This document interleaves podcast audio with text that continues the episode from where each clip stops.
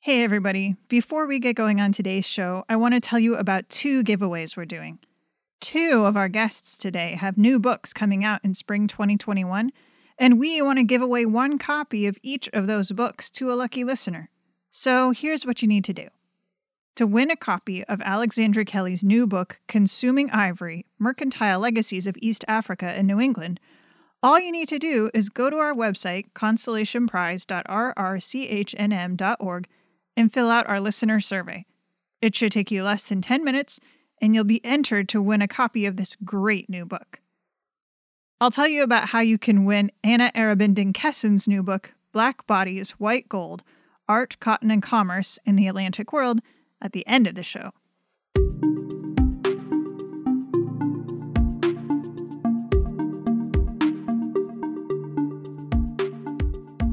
Imagine your clothes for a second. Think of all the things you have in your closet or your drawers. Now, think of how many of those things have a visible manufacturer's logo on them, like Old Navy or Louis Vuitton. Now, imagine that those garments were made of coarse, plain, uncolored cotton, except for that manufacturer's mark. That doesn't sound particularly appealing to me. I like colors and patterns in my clothes. But cloth like that, plain, coarse cotton, except for that all important manufacturer's mark, was partially responsible for the creation of an American consulate in the city of Zanzibar and it was key to keeping the merchants of Salem, Massachusetts in business in the 1830s and 1840s. I'm Abby Mullen, and this is Consolation Prize, a podcast where we look at the history of the United States in the world through the eyes of its consuls. Today we're going to Zanzibar, an island on the eastern coast of Africa, where we're going to learn how this cloth, Merikani cloth, helped to create the consulate in Zanzibar and what happened after that. The first consul to Zanzibar was named Richard Waters. He went in order to establish the trade of one particular part of the United States, Salem. But in order for him to succeed, he had to understand and break into a system of trade in the Indian Ocean that had been working for hundreds of years. Okay, so let's start with the important stuff. Where is Zanzibar? If you're like me, or if you are me before this episode, you don't know where Zanzibar is. You might not have even known that it's a real place. The name Zanzibar just sounds kind of fanciful, probably all those Z's in the name. But Zanzibar is a real place. It's an island. Today, the island is called Unguja. It's on the eastern side of Africa, in the Indian Ocean, north of Madagascar. In the 1830s, which is the time period we're interested in, Zanzibar was a bustling trade port. It was part of the Sultanate of Oman. Now, that's kind of weird, because Oman is not that close to it. Oman is on the Arabian Peninsula, far north of Zanzibar. It's actually about the same distance from San Francisco to Washington, D.C., as it is from Oman to Zanzibar. It's important for our story that Zanzibar was under Omani control, so let's talk for just a minute about how it got that way. Alexandra Kelly, a historian of East Africa, tells us that from Oman, merchants traveled out all around the Indian Ocean, including Zanzibar. Because they had to follow the monsoon winds, they would end up spending months like at a time in various ports around the Indian Ocean. They often had families and children in these ports, and then they would return back to the Hadramaut in um, the on the Arabian Peninsula, and they would send their sons back you know, to the Arabian Peninsula to be educated, or they would go back there to be buried. And so they created this whole system of Islamic scholarship and mercantile networks in the Indian Ocean. And so that already existed prior to, you know, the 17, 1800s. In the early days of European imperialism, the Portuguese started to colonize a lot of East Africa. But the rulers of the region weren't quite ready to give up their land without a fight. The so the Swahili sultans are petitioning the Omanis to help them oust the Portuguese. And so the Omanis end up like doing that very successfully. And I think it's by the end of the 17th century, they'd mostly kicked the Portuguese out of East Africa. The Omanis just stuck around in Zanzibar after they got rid of the Portuguese. In fact, in the 1820s and especially by the 1830s, Said bin Sultan, the Omani ruler, wanted to move toward Zanzibar as a primary base of operations for a lot of reasons. At that point, the Omani Sultanate is based in Muscat, and there's a lot of rival, you know, rival dynasties and succession disputes. And so I think Said was he found Zanzibar appealing because one, when he was in Zanzibar, he sort of got away from all the political turmoil of Muscat. But then he also realized that there was a big trade possibility in East Africa and that if he could consolidate all those goods to funnel through Zanzibar, then he was in a position to make you know huge profits off of Western demand for East African goods and you know Indian demand for East African goods. Zanzibar became known for a lot of different commodities that Westerners might want. Things like ivory and gum copal, which is a key part of furniture varnish, and things like cloves. Yes, that spice that makes me think of Thanksgiving or Christmas pie. In return for these goods from East Africa, Westerners, Americans in particular, brought a number of goods to trade. One big one was guns, which the Sultan was particularly interested in. But the driving force behind American trade was that cloth we already talked about, Merikani. And Salem was in the forefront of that trade. There had been American ships in the Western Indian Ocean since before the United States existed, back when there were British colonies. And the town of Salem had really made its money, made its name after American independence by sailing at least through this region. That's Joshua Morrison, who studies American interactions with Oman. He told us that Salem merchants were very good at what they did, but world events caused a major shift in their strategy. The War of 1812 crippled American maritime trade. After the war, northern merchants tried to pick up the pieces and restart it. At that point, Salem had to compete with bigger, wealthier ports like Boston and New York, where steam technology was starting to take off.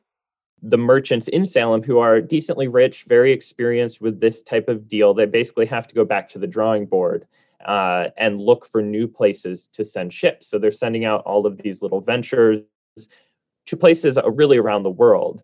And it's really almost happenstance that they'd also been doing some trade up to Madagascar and up to the Arabian Peninsula.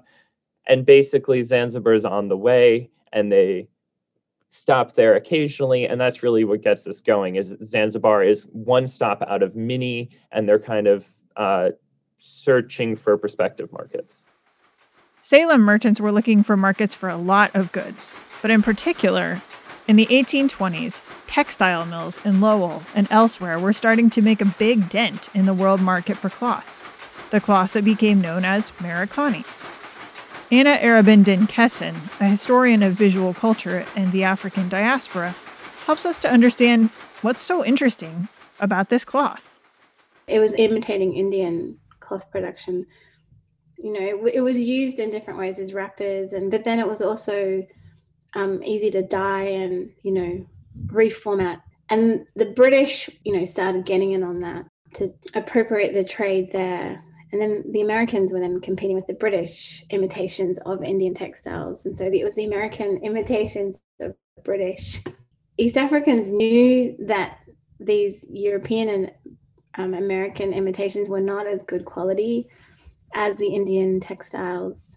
But that was that became part of the appeal, you know, the texture. And then with the Amer- with the Merikani, it, the the label also became quite important. So the wrappers were, were often worn with the manufacturing um, company's label on the front. And so that became a kind of um, a, a statement.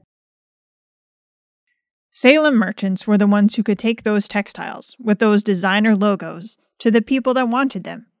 By 1826, Salem merchants had made their first stop at Zanzibar, and it became one of their frequent trade destinations.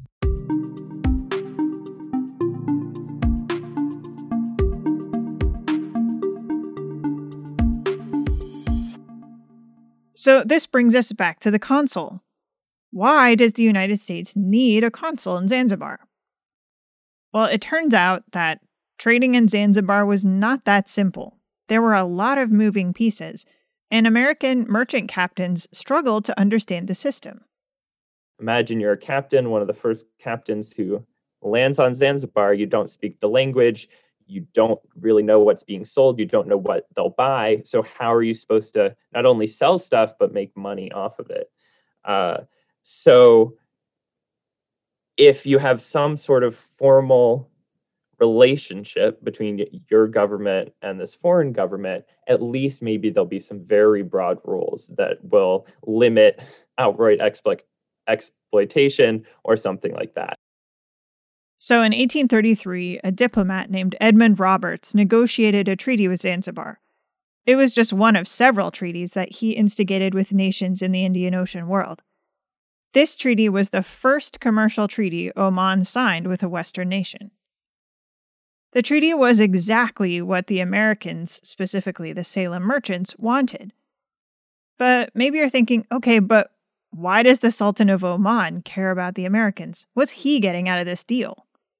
Jane Hooper is going to help us out here. She's a historian of Africa and the Indian Ocean world. So, Sultan Said bin Sultan was recently trying to consolidate power in Oman in the beginning of the 19th century. And he did so in part through alliances with other European powers, especially the British. The 19th century is really known as the rise of British power in the Indian Ocean. And so the US involvement in Zanzibar has been seen as one of the few instances where American merchants are really intervening in this, what's known as a British lake, the Indian Ocean during this time. And so I I view this alliance between the Salem merchants, at least when this initially starts, when Edmund Roberts shows up in 1827, that this is coming out of the Sultan trying to consolidate power in the Middle East, but also in East Africa. The terms of the treaty were fairly straightforward. The Sultan wanted munitions, and he wanted the Americans to sell them only to him. Presumably, that was to keep them out of the hands of rebellious factions that threatened civil war. The treaty also gave Americans and Omanis most favored nation status with each other. Well, for the United States, what this means is that they get the same deal as the British did. And so this is a means for the United States to be able to trade with the Sultan's domains. So this includes the Arabian Peninsula as well as East Africa. And this is important because trade is not just with Zanzibar, but also in the Middle East as well during this time. So this means that the United States agrees to only pay 5% customs duties on all items. And so this is a significant boon for them. It, may, it means that trading at Zanzibar is relatively cheaper than at other ports in the Indian Ocean, so Madagascar, um, Portuguese, East Africa, and so on. I think that for the United States, though, this seems relatively new. So that becomes kind of this badge of honor that, look, we were able to get the same status as the British for once. And I think because the Sultan was so recently coming to power that gave the US an, an, this opening that was a very brief time period. The final term of the treaty was the establishment of a U.S. consulate in Zanzibar. If you've listened to our bonus episode with Nicole Phelps, you know that sometimes specific groups of people requested the creation of a consulate and had a particular person in mind for the job. In Zanzibar, the group that wanted a consul to support their own interests was the Salem merchant community, who hoped to choke out other American merchants who might find their way to Zanzibar. To do that, they needed a man on the inside. He could help grease the wheel, so to speak, with the local officials. The guy the Salem merchants picked was Richard Waters.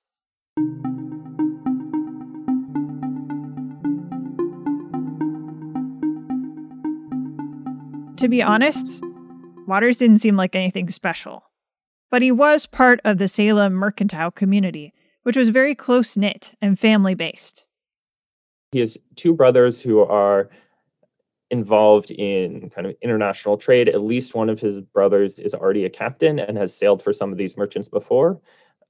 Uh, and right about the time that Richard Waters is named consul, he's sailing ships to Zanzibar and around the whole area.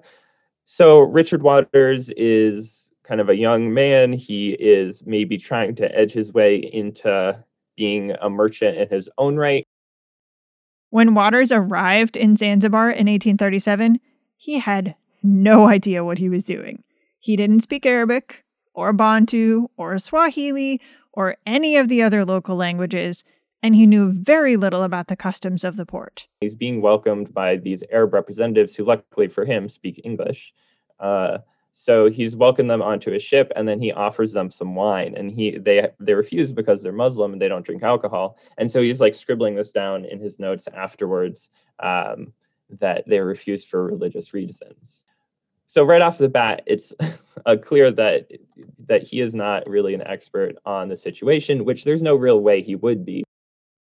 Nevertheless, Waters had a job to do to establish and support American trade specifically Salem trade. Waters had three priorities for his tasks in the port his duties to the United States, his duties to Salem, and his duties to himself.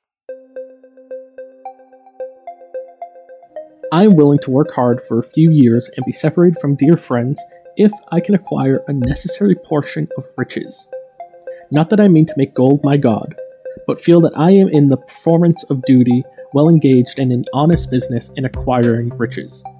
I want money for my own sake, for my dear mother's, sisters, and brother's sake, and to do good with. As a consul, Waters was responsible for maintaining ties with the local officials. This was a challenge for Waters, who had very little in common with the people he was supposed to be working with. He was shocked, I think, at the the level of the level at which the trade success in Zanzibar was dependent on interpersonal relationships, and his status as U.S. consul didn't really grant him anything in terms of authority or ability to maneuver trade in Zanzibar. The most important relationship for Waters to cultivate was with the Omani Sultan, Said bin Sultan al Said. Said moved to Zanzibar just a few years before Waters did, so Waters had relatively easy access to him in his mind, that's the relationship that matters. This guy he sees as this Eastern kind of absolute ruler, this despot, although a pretty nice one, uh, who really has control over everything that's happening, and it's really at his kind of beck and call. And to a certain extent, this is true. Now, this relationship with Waters and the Sultan was often secondhand. Waters didn't speak Arabic, and the Sultan didn't speak English, so there were always translators involved. But the Sultan did seem to use Waters as a go between host for other American and European dignitaries who came through the port. There might have been a reason that Waters was favored by the Sultan, and it wasn't just about him. Part of it is that the Americans were just trading in Zanzibar. They didn't have any imperial ambitions. And so I think that the Sultan and, you know, Zanzibari Indian merchants didn't see the Americans as as such a threat in terms of being interested in directly colonizing these areas. So I think the Americans seemed a little bit more neutral in that way. They also weren't interested in suppressing the, the slave trade like the British were.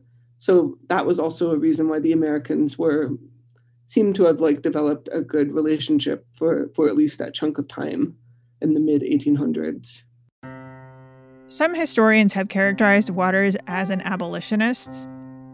Waters may have been personally opposed to the slave trade, but he came from a town that sold cloth made from cotton picked by enslaved people. And now he lived in a town where the slave trade was a key part of the economy. It was sort of a necessary precondition for any consul in Zanzibar, or to be frank, really anywhere in the world, to turn a blind eye to slavery.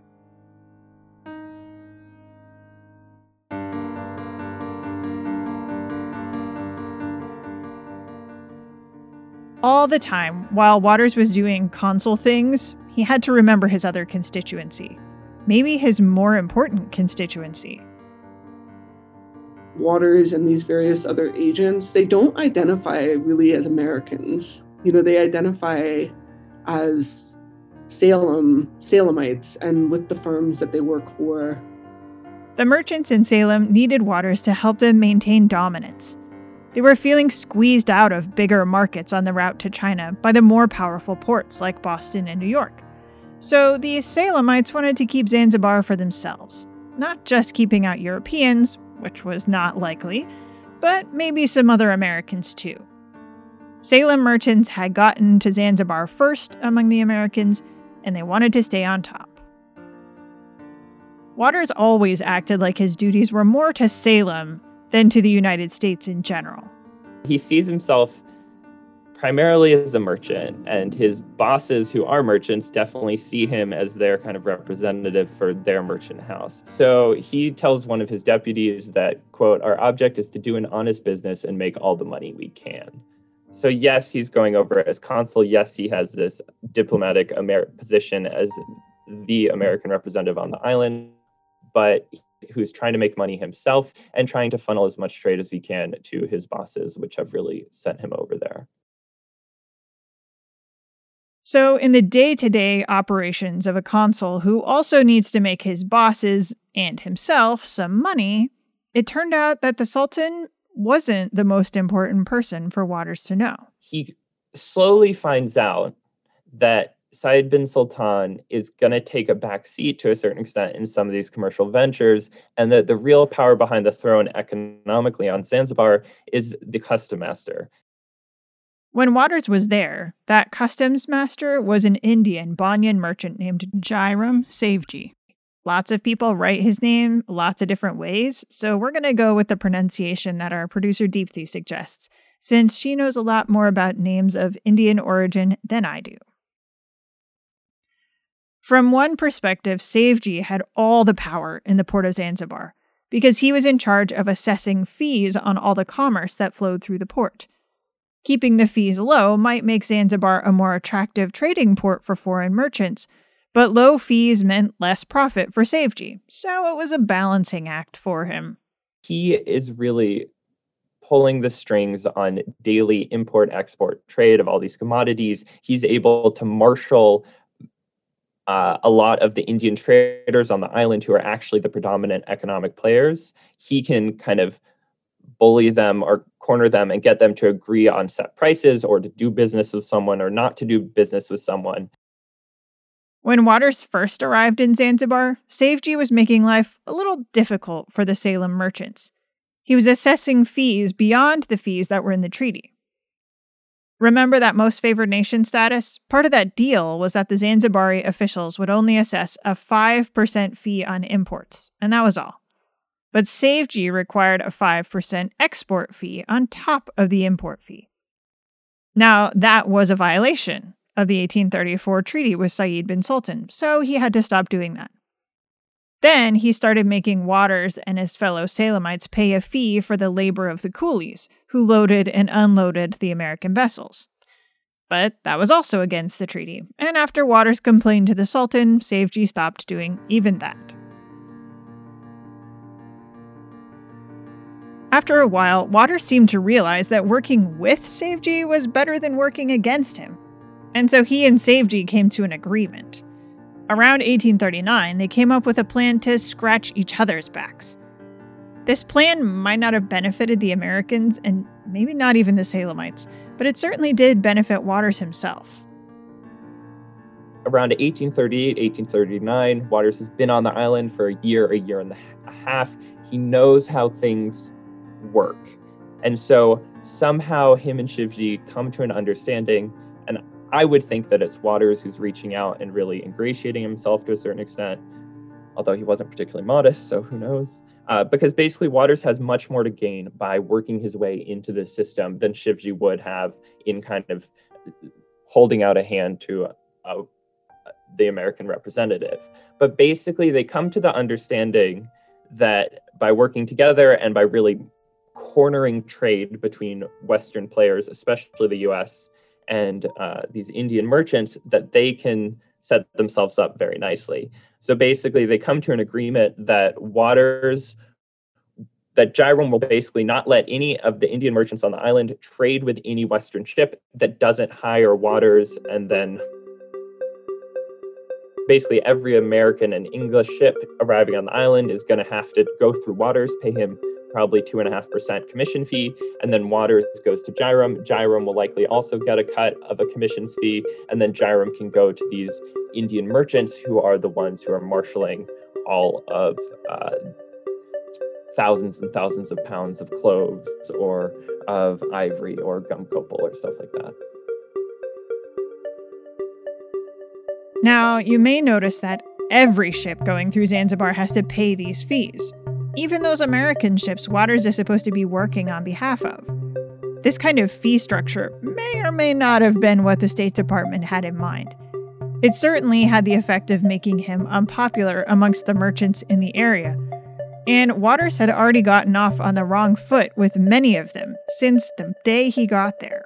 The real problem Waters has is that his arrival is displacing people and taking away business uh, from people who had really stepped into the role as middlemen between arriving American and English ships and the Indian and Arab merchants on Zanzibar. So basically, once there's an American consul, all the Americans are going to come to him and he's going to get the commissions fee for selling all of their goods. Waters had to live near some of these people that he had displaced. It was a very small island, after all. Some of them took out their frustration in more than just commercial ways. One of them was a merchant named Amir bin Said. Waters really seems to have disliked this guy a lot. But things came to a head with Amir on July 15th, 1837, before Waters even hatched this scheme with Savji. I thought it best to leave the yard and had got to the gate, which leads to the street, when his language and manner became so highly insulting to me and my country that I felt obliged to notice it. I stepped up to him, and putting my hand on his collar, said, Do you know what you are saying? Yes, said Amir. I know very well what I say. And then with his hand gave me a slap in the face. And at that same moment, three of his slaves surrounded me with clubs. Finding myself thus suddenly and unexpectedly attacked, and having no weapon with which to defend myself, I was obliged to use such as nature gave me until I could make my retreat, which I did as soon as I was able, believing my life in danger. The bodily wounds I've received are severe and will require great care and probably two or three weeks to heal them. Waters appealed to the Sultan to right this wrong. I indulge the hope that your highness will adopt such measures in regard to this complaint that the offender may receive merited punishment, as will in the future prevent insults to my country, preserve my person from felonious assaults, and the treaty which guarantees that a consul's person and property shall be inviolate from violation.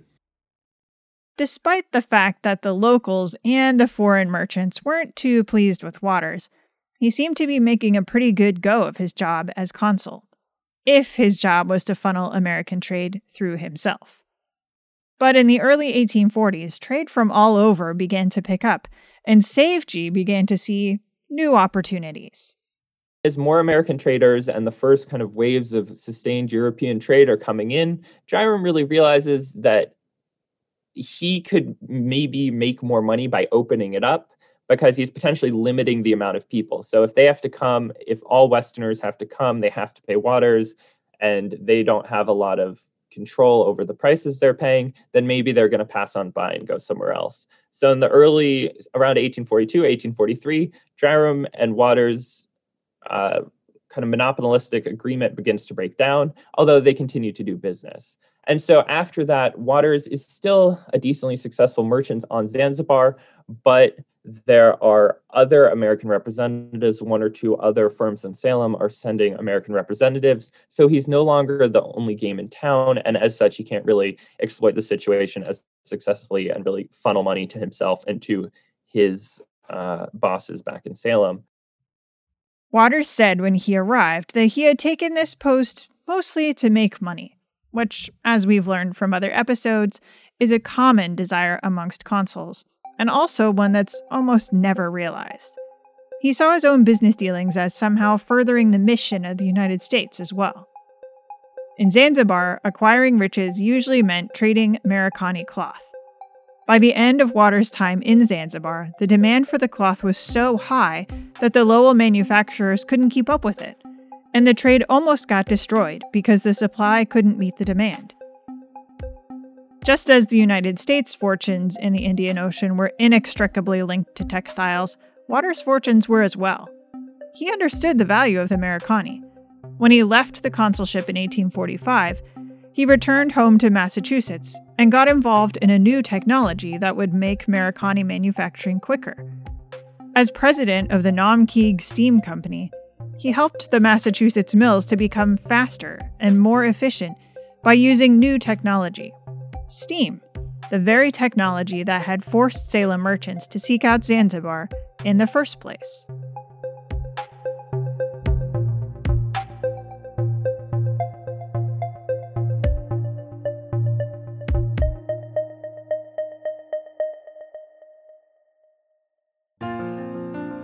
Consolation Prize is a podcast of the Roy Rosenzweig Center for History and New Media at George Mason University. This episode was produced by Abby Mullen and me, Deepthi Murali. It was fact checked by Chris Stinson. Our music is by Andrew Cote. Our voice actor is Dan Howlett. Special thanks to our experts Alexandra Kelly, Joshua Morrison, Anna Arabindan-Kesson, and Jane Hooper. You can find out more about them on our website at consolationprize.rrchnm.org. You can also find us on Facebook, Twitter, and Instagram for more fun console content. Thanks for listening.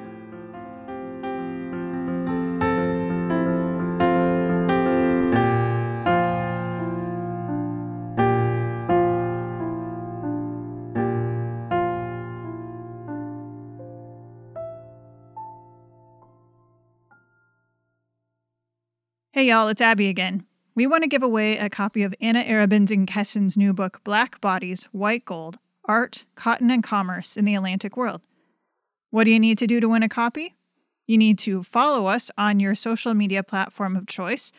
We're on Twitter, Facebook, and Instagram. You can find links to our places at consolationprize.rrchnm.org. And then you need to tag two friends that you think should be listening to Consolation Prize in the post's comments or replies for this episode. That's it.